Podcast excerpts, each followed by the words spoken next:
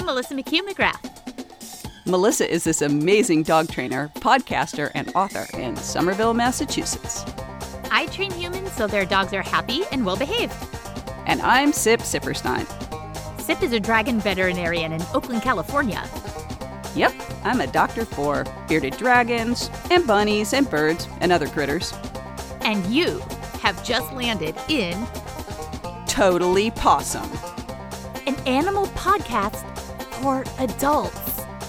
Each episode, Melissa and I will use our combined expertise to share amazing animal stories, give you an inside peek into our professions, go deep-ish into animals in the news, and maybe even reveal some tips that you'll be glad to know if you have pets at home. Really, it's a Zootopia party with fish orgies, and we're determined to have some fun. There will be swears. We're gonna swear. Fucking, fuck yeah. Fucking yeah. Fucking yeah. I went to try to say both fucking right and yeah. fuck yeah, and it came out as fucking yeah. Melissa, with your permission, I'd like to start the podcast with some orders of business. Okay. First of all, I'd like to explain the gift I sent you in the mail. Oh, it. so, so uh, for those of you who uh, listened to the last episode, you will know that Melissa was seriously injured in a shoelace incident. Remarkable shoelace incident. She's either torn her rotator cuff or torn some muscles or possibly had a brain injury. That was before. oh, all right. All right. And as a result, so it, it, when people are recording from two different locations, in order to sync up our sound, here's a little inside information. Insider information, information, information. Um, in order to sync up our audio, what do we have to do, Melissa? Well, we have to count down three, two, one, and clap. Right. But you need two hands to clap. Of which I did not have. Which she did not have. So Melissa was doing three, two, one. Snap. With like a little, like my fingers. Her little fingers were going whoosh. And it was very hard to hear uh, when I would receive her audio tracks and try to sync us up. So I sent Melissa in the mail a gavel. Shall we hear the gavel, Melissa? Oh, for sure. Order of business, order of business. So that I could clearly hear when Melissa, next time Melissa's severely injured in a shoelace incident, I can sync up our sound properly. Not so, uh... only did you send me a gavel, my favorite part of this whole thing was that after I, I received this package in the mail with no explanation, and, and I'm trying to figure out, I'm like, Brian, did you send me something? My husband, did you send me something? He's like, no. I'm like, did your parents? It's a little early for a birthday gift. And he's like, no. I'm like, who, who would send me a package? And so I opened it, and as soon as I saw the gavel with zero context, I'm like, oh, it's Sip. Like, and I immediately, immediately and I knew exactly what it was for. And you aren't the only one to send me something. My friend Trisha sent me a pair of boots that don't have shoelaces that will keep my feet warm in the winter. she's like, she's like, you can't have laces anymore. You're banned. Here are some warm winter boots that I use on the farm that will be totally fine in the city. The Melissa McHugh McGrath Injury Survival Kit. A gavel and a pair of boots without laces. And I think it's particularly fitting because um, a couple months ago, you, Melissa, got me turned on to another po- podcast that you really like. Mm-hmm. You got me turned on to the Judge John Hodgman podcast. Yes. It's so good. I mean, it took you a few episodes, let's be honest. Like, you were like, eh, I don't know, I don't know. But you kept at it. You're like, I got a text going, he's... He's growing on me. His dry humor is growing on me. And he's definitely grown on me. And I was listening to him this morning when I wasn't quite ready to roll out of bed. Uh, so, yeah. So I figure then you could also feel that connection. I know. It's with so good. Judge John Hodgman. Hodgman, if you're listening, you're not. But in case. You are the judge of all fake internet court. This is an homage to you for sure. Does having the gavel make you feel very powerful? It it truly, like, you hold it and it's like, I am in charge of this four by two closet. No one can take that from me. Though I have to be careful if I want to swing up that I don't hit myself in the forehead, because there really isn't a lot of room to go with this. I but can yeah. see on the video that you, you there is a very um, small, a matter of centimeters of clearance before you brain yourself. Yep. So um, in the event, I go see my other friend in the E R, who's an emergency room doctor at Mass Gen. Uh, she'll know why. Yeah, there we go. Second order of business. I noticed after editing our second episode that our crack team of editors failed to notice that we mention I live in Oakland, California in the opening credits, and that I see patients in and around Berkeley, California in the close credits. I mean, they're close. And and yes, so I do live a half block away from Berkeley, but but um, we will clean up that sneaky inconsistency in future uh, end credits. Also, uh, as a, a matter of a business, uh, is that while we emphasize my interest in exotic pets, I do see dogs and cats. It's just that my exotics practice became a much larger percent of my work in the last six years. But when I speak of dogs and cats with Melissa, I'm not always just making it up. I never even thought of that. I mean, dogs and cats, they're just basic. Like, just, they're so basic. And yet so important, which brings me to the third order of business. That in the last episode, we talked about some of our pets, but we only discussed our dogs. And mm-hmm. in future episodes, hold on there, cat lovers of the world. Cats will be addressed as far as our, our pets at home. I just didn't want anybody to feel left out, because there's more to come on, on pets we own or have owned. or... intentionally or unintentionally. Right. So I have a quick story up at the top in, in that my friend Donna, she's my co- my co-conspirator at New England Dog Training Club. We're both the co-training directors. And she she stopped by. It's my birthday. She came by with a present, a donut from one of my favorite donut shops, a shirt that says, "Y'all need science," and a bunch of whiskey. Because some people just walk into this into your life just knowing who you are, and she knew exactly who I was. Like, science, whiskey, and donuts. And so Captain sees her outside on the porch, and I'm like, okay, hold on. I'm going to put a long line on him so he can come over and say hi, because, like, COVID here in, in Massachusetts is still quite serious. So I put him on his long line. We've got our masks on, and Captain goes over to say hi. Now, because of social distancing, he hasn't been able to say hi to a lot of people, and his name is Captain Love, and he loves people, and he he particularly loved Sip, and he showed that same kind of love to Donna with the tiniest little lipstick. As the meeting is going on, he is at full attention. And our our poor porch has so many splinters that, like, I am concerned for his health. And we have already had a tick on his penis incident this year, where I, oh, during dear. COVID, have had to call the animal hospital that we both worked at, going, yeah. hey, I have an emergency tick situation. They're like, you're you're able to handle this. I'm like, um, nope. And I explain the situation.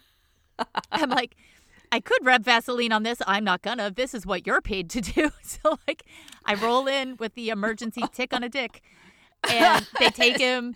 They remove the situation. They clean him up, put him back in the car. I hope I made their day and not made it worse. And then I'm just watching him today, six months later, with this situation transpiring on the porch, going, oh my God, I cannot call them in the same year with, hey guys, remember me, Captain Love. Yeah, tick, tick, yeah. Um, splinter now. Like, splinter. Got a splinter. Got wood. Like, poor guy. He, yeah. So crisis averted. We could see what was happening. We had to just kind of scooch him off the deck. But, like, yeah, we had to wait for Donna to leave so he could come back down to uh, half-mast, as it were. And, um, yeah, so Captain Love continues to live up to his name. I have your absolute money-making scheme. Oh. And that is the the prepuce mitten. The pr- it, oh, like, oh. You know, the little, little mitten that goes all the way over the whole, whole boy she, part there. The whole shebang. Oh, God. I mean, it could come with the booties. Like for the winter, you know, they have the four booties for dogs. And then set. You just have one more. Oh, my God. It could be like the love glove that you...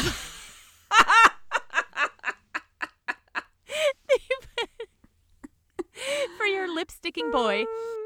So uh, I'll close this segment. Order in the court.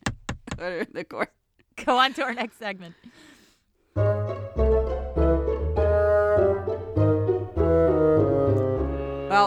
I'm really going to get us in deep here, Melissa, because I'm going to cover a subject today that is not going to be controversial at all. It's not going to be controversial at all.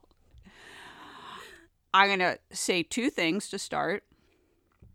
One is, it is difficult being a pet owner and interpreting the packaging and advertising around pet food. And in this case, I'm going to say specifically dog and cat food. And that we're going to get hate mail. Oh, for sure. For sure. Now, when I say it's difficult to interpret the information that's out there, whether it's the person at the pet food store who's trying to, to sell you something, or the very pretty packaging, or all the statements on the packaging, there's just a lot that, as a consumer, sounds good, but as my husband would say, sounds good, but... And then your bullshit meter should be up. Um, and but it's hard because it can sound really good. I mean, things like meat should be your first ingredient. Sounds really logical. And as Melissa, as you know, um, grain-free diets have become very, very popular. Very in vogue. Very chic. And it's... it's just very difficult to hear that stuff and not have it sound like it makes sense. But the reality is that nutrition is a lot more complicated than meat should be your first ingredient. It doesn't necessarily have to be. One of my favorite pet peeves is animal byproducts. Ooh, evil. And, and in fact, a lot of animal byproducts are extremely nutritious. And yet it's been made into, you know, animal byproducts become such a set of dirty words that people go running screaming away. And and the pet food companies, of course, you know, for the most part in the businesses of selling pet food, it doesn't mean that some of them aren't doing an excellent job. But if the consumer wants something, there's going to be a tendency to give the consumer what they want or what they think they want. First off, I will say that there are a few basic things you can do when it comes to, you know, general pet foods, commercial pet foods, to um, arm yourself well. One is check that there is a basic A A F C O statement, A A F C O. And that is a statement that is, is sort of the bare bones. Does the product have in it the very basic nutritional recommendations for that group of animals? And I won't go, I'm not going to get into some of this stuff too much. I'm going to try and hit on the high points. But like puppies are going to have a different need than, say, a senior dog or an or an adult dog. Cats Correct. Are going to have a different nutritional uh, need than dogs. But what right. isn't necessarily going to happen, at least my understanding, is a Vizsla isn't necessarily going to have, unless it's a working dog, isn't necessarily going to need a different food than, say, a Shih Tzu, because adult dogs are adult dogs. They might need different foods based on what the vet would require, right? But, like, they wouldn't, like, as long as they're adult healthy dogs, like, you wouldn't need a breed-specific food, correct? Correct. Okay. That uh, for the most part, that is absolutely correct, uh, with the exception of may- maybe certain health issues. Sure. Now, there's a difference between the growth rate of small breed dogs and large breed dogs. Small breed dogs are going to be fully grown at uh, younger age than large breed dogs, who take longer to develop their um, joints and bones. So they'll need, those large breed dogs will need to be on a puppy food for longer.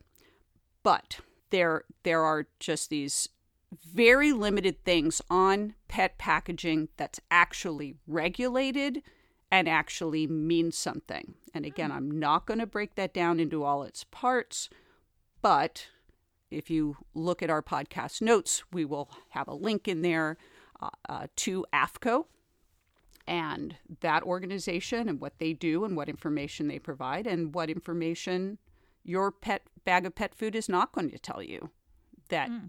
is necessarily legally monitored or controlled. So the things I tell my clients are, look for the A A F C O statement, ideally for an additional statement that says that it's been A A F C O trial tested, or that that, that the company has done trials with animals to see how they do on that food. Mm-hmm. But the other things that say smaller companies that sound very good, mom and pops, you know, home-baked, whatever, you know, dog uh, kibble, they probably can't afford to have a board-certified veterinary nutritionist on staff. And that's a veterinarian who's received lots of extra training and sat for their veterinary nutrition boards to have that special, special title um, to advise those companies. And that those companies are large enough that they're th- that they can be regularly testing their assembly line, their mm-hmm. their product as it comes off the assembly line, that the batches are meeting the requirements that they expect for that particular food. And so if you're not in a position to do those things, that's where things can slip through the cracks. And you may, even a company that has very good intentions, may not be in a position to actually be producing the product you expect your pet to get. One thing that I hear as a dog trainer when I go into people's houses, and like I'll have students that will ask, like, so what kind of food do you feed your dog, and what and like what should I be feeding my dog? I'm a trainer. I shouldn't be answering, or this is not a field in which I am educated in, that I am versed in.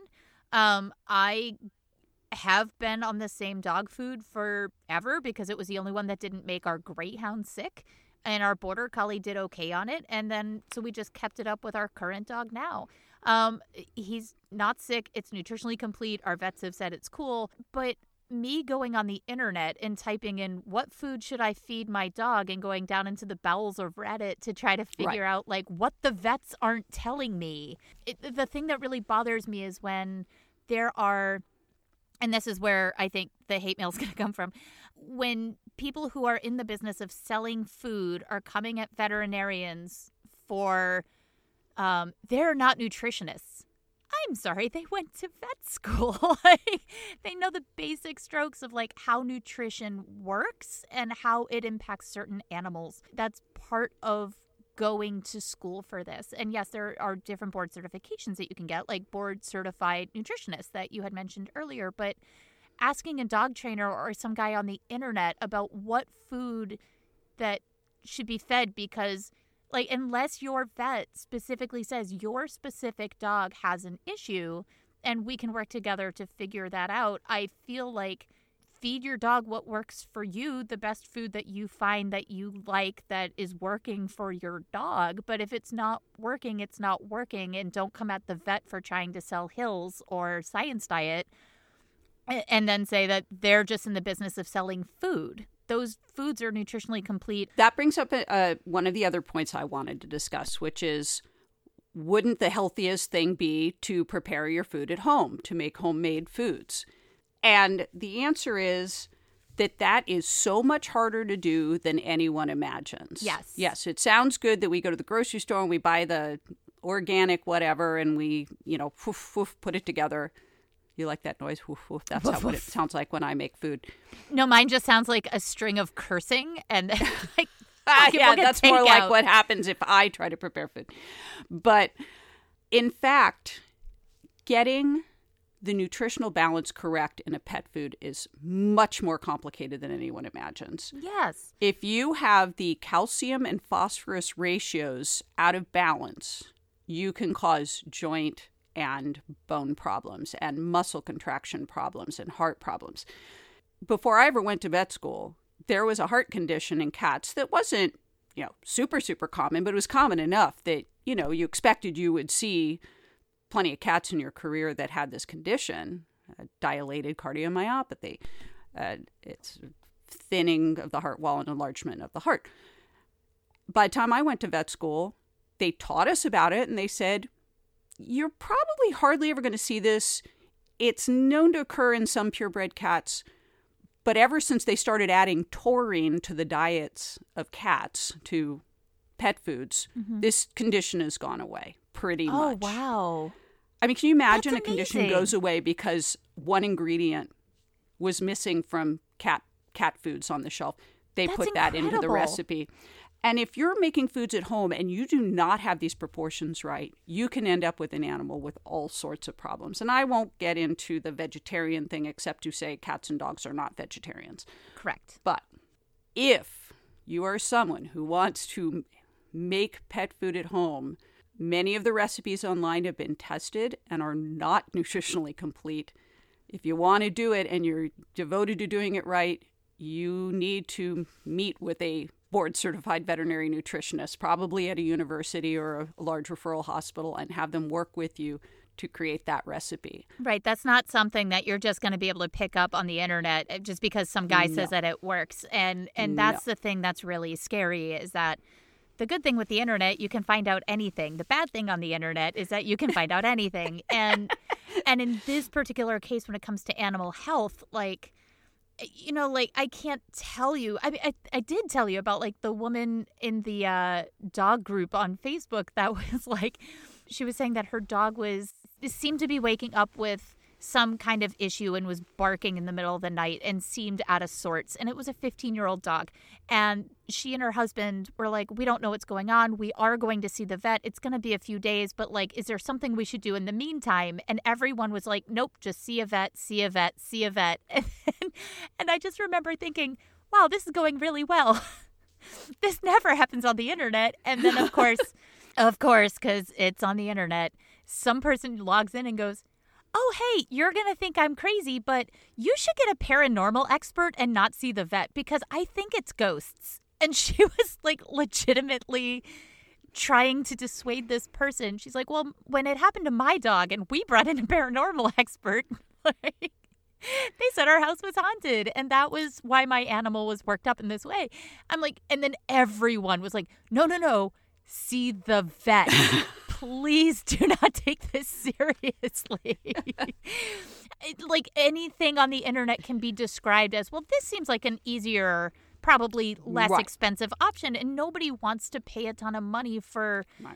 advice. But here's the thing. If you don't, you're going to end up with an animal who's going to be really, really sick if right. it goes wrong. So this is the place right. to do it right. And if you're going to be dedicated enough and put in the effort enough to, like, want to make that food for your animals, great. Put in the extra effort and talk to that board certified vet. Please don't usurp a vet and say that you know more than that veterinarian, because you probably didn't go to study how nutrition works. Reddit isn't study. Yeah.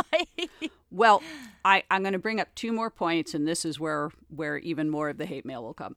One is about grain-free diets. And about two years ago, reports of dogs in particular, but cats as well, of a certain type of heart disease started to spike up. And the question is, where was this coming from? And this is still being studied. The jury is still out. However, there may be a connection between grain-free diets and this heart disease showing up more and more. And it may not strictly be the grain-free part of it. It may be the the type of food that was put in its place, mm-hmm. um, uh, these legumes that were used to put in the place of grain-free or in the place of the grains, that there may be some association between that and this prevalence of very serious heart disease. Now, mm-hmm. the good news is in some cases, you'll get the grain back in the diet and it may be re- somewhat reversible. But in some cases, it may not be. So you can just give Ritz crackers and pizza crust and you're set. And you're set. Is that what you're saying? Is that your professional? You're not medical? Helping, Melissa. If you only tuned in for those seven seconds, you're in trouble. Because what uh, I'm hearing is... So, you know, there can be serious consequences to, gee, grains sound bad. Let's do grain-free. And it turns out grains are not actually necessarily bad. They're they're accused of causing all sorts of health problems in our pets. That by the marketing did, industry. Exactly. That did not health. Come from science. Right.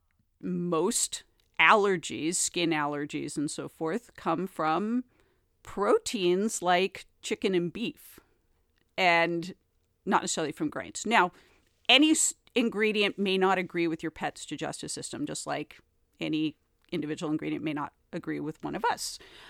But this this is a serious business, and as they explore this further, we'll know more and more. However, I cannot recommend at this point grain-free diets to my clients.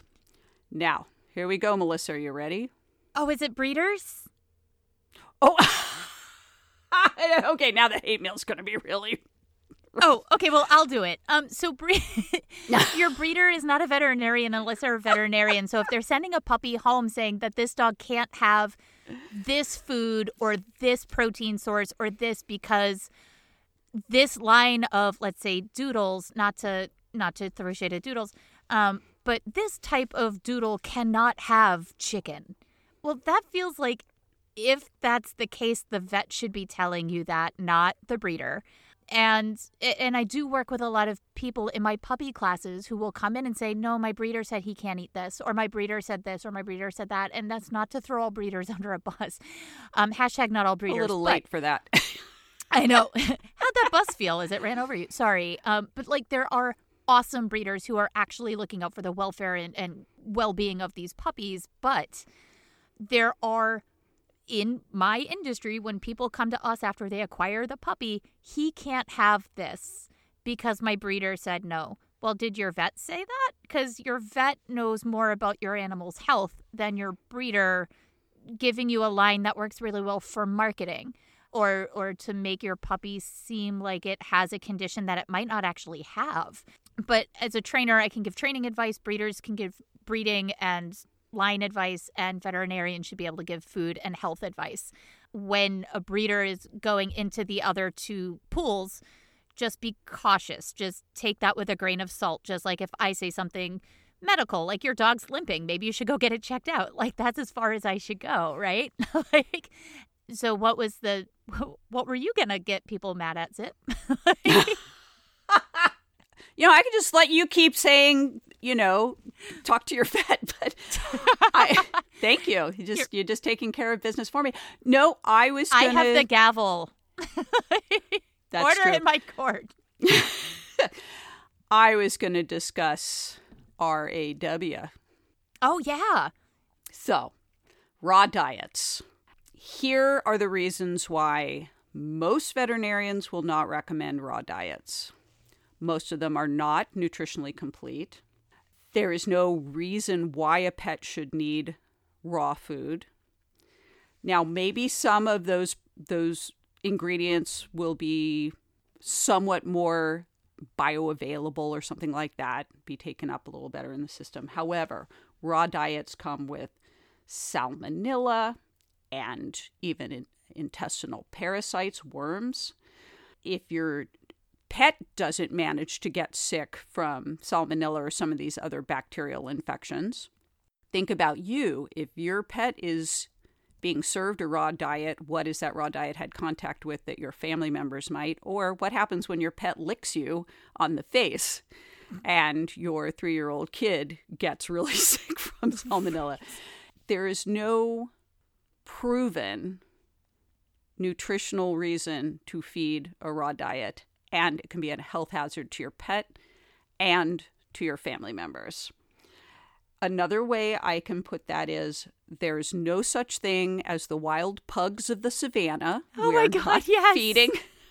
We are not feeding wild animals. We have bred and bred and bred these animals into a different form of creature that is not going to be necessarily resistant to some very, very dangerous infections. So all I could think of is those, and I really want a comedian to, to put in the effort to make this work. Those, like, I think they were Blue Buffalo ads where they had the inside your dog is the spirit of a wolf. And yeah. in it is like this wolf, oh, and he's howling. And then, like, it cuts to, like, this Visla running powerfully through the woods. And he's got the, like, the run. And he's got the hunter green collar. And then it goes back to the wolf. And he's just, like, prowling over this elk. And then it cuts back to the, the Visla, like, jumping over a log in the woods. And I really want them to do this commercial with, like, the derpiest pug. Yeah. Where they, like, inside, inside your dog is the heart of a wolf. And it's like, oh. And then it cuts, and it's like this pug walking into a window, like, or like a Labrador with just like a stick, and it can't like get through the doorway with it, or like, right. or like the spirit of a wolf, and it's like my dumbass dog with like trying to jump on the bed and just totally biffs it and misses, like. I, I want to see that compilation and just see the honest marketing, because it's really what it is. In the in the long and short of it, all of these companies are trying to sell products. And while that's great, we all got to eat. When it comes down to it, the biggest argument that I hear against like going rogue on food is that vets don't know what they're talking about. And that really insults me as a friend of a vet and as somebody who believes in science um, and data, and knowing that as somebody who is not a vet, I have to trust the experts that I am paying for and trust with my animal's care. And if I can't trust them to help me with my animal, why do I, like, I trusted them enough to call them to say, I have a tick on my dog's penis. Help. Like, who else was I going to call for that? Seriously, like, we trust them enough for all of these other things. Why wouldn't we also trust them with food, thinking that it's Big Vet that's trying to sell you dog food, when really all you have to do is walk into a, a pet store boutique and just see all the shiny packaging and marketing? So just really think critically, right, when you go, and and really, right, like, if you have questions, see a board certified nutritionist, or or at least get resources from those sites that we'll have linked. Right.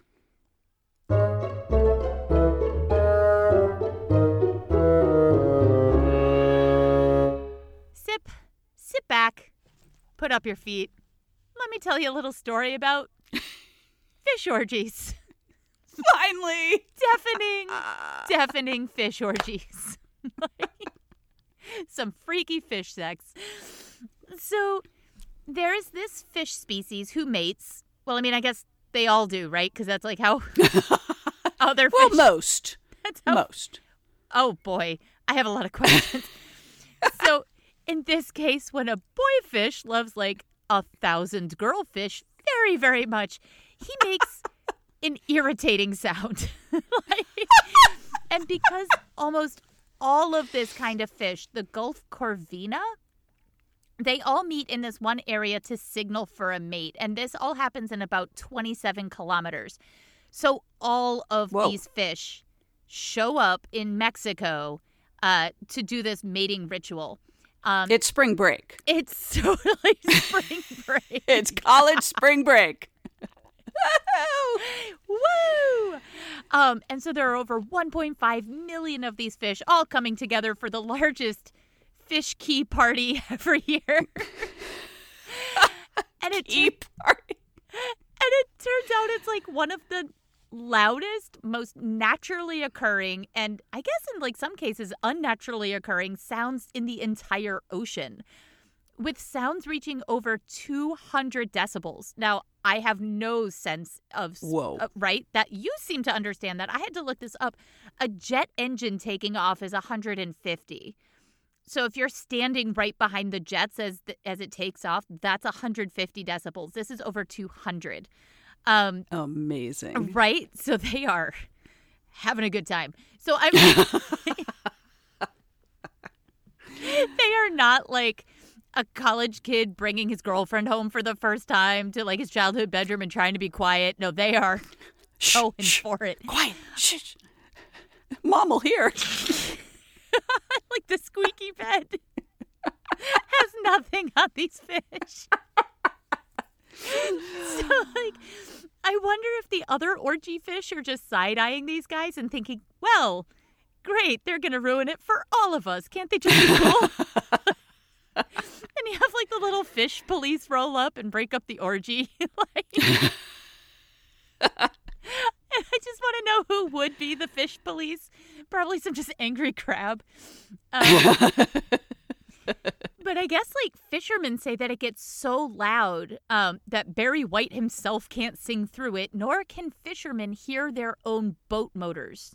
These fish are actually wow. deafening other marine life, like sea lions and dolphins and other fish. And you would think that the sound would be problematic to these fish, but I guess in the throes of excitement, they don't care. But they literally have bigger fish to fry with the sound because their audible orgy is problematic for the fish, but not because they're deafening themselves. It's because they can't hear the fishermen boats either. And they're caught with their, like, little fish pants down. Right. They are, they are easy pickings for these fishermen. And with one fisherman net being able to catch two tons of fish in a matter of minutes, these lady fish right. are not the only ones attracted to this horrible, horrible sound of, like, fish sexcapades. I was wondering that. I was wondering if it's, like, a great signal for time to scoop up the fish, and it is. It is, and fishermen are flocking to this scene, not just, you know, for some, like, OnlyFans fish content, but to, like, make fish bank. And this is actually really threatening this population of freaky fish freaks. So yeah, that's that's the uh the fish orgies that we've been teasing for weeks. Wow. And yeah. and what kind of fish is this? What's it called? They are called the Gulf Corvina. Corvina? Corvina. It's Regina. Like, I have no idea. It's C O R V I N A.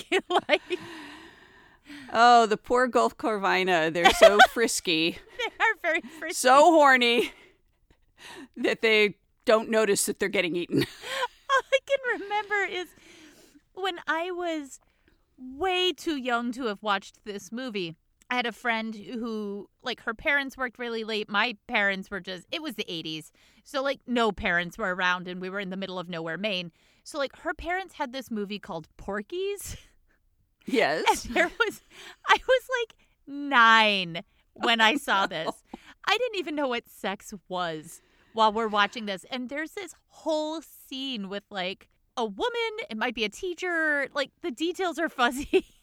This was like thirty years ago um, of like this woman that when she has her own personal fish orgy, like has, like has a really good time. She makes a lot of noise too. And she howled, I guess. And that was like kind of a running gag through this whole movie that I didn't understand until much later. But, but yeah, all I could think of is just like an ocean of that woman going, ooh! Like the Porky's fish. Yes. We'll just call it the Porky's fish. The Porky's fish. fish. Nicely done, Melissa. Thank you. Excellent. Yay. We are all, all educated. We are. it's it's Corvina. Oh, dear. Yep. So that's that's that. Sip, we're at the end of the podcast. Holy crow, where does the time go? But we'll be back. And I can't wait. Our music is by Jason Shaw with additional music by Ableton Live. Thanks to, well, chocolate, because I love chocolate. Same. You can find more on our show notes or visit our website, totally possum pod dot com.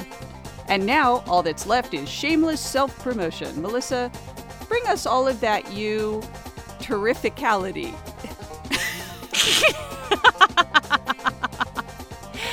I am a certified professional dog trainer outside of Boston, Massachusetts, the author of Considerations for the City Dog, host of Bewilderbeasts, another podcast for curious folks, but unlike this one, totally safe for work and all ages.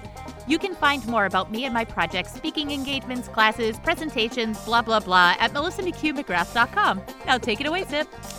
I'm a veterinarian who loves to work with exotic animals in and around Oakland, California, the operator of Zuzu's Puddles Productions, and when I'm not treating hedgehogs, box turtles, and parakeets, you can find me painting my toenails purple. You can find more about me and about exotic pet care at d r sip vet dot com. That's D R S I P V E T dot com. You can reach us both at totally possum pod at gmail dot com.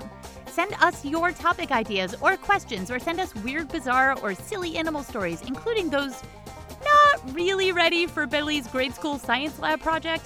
Think more along the lines of sexually transmitted diseases of koalas or a possum private parts. It's a penis. It's forked. It doesn't have to be R-rated, but it helps. So that's it. That's the end of the podcast. Thanks for listening. Hug your pets if you got them.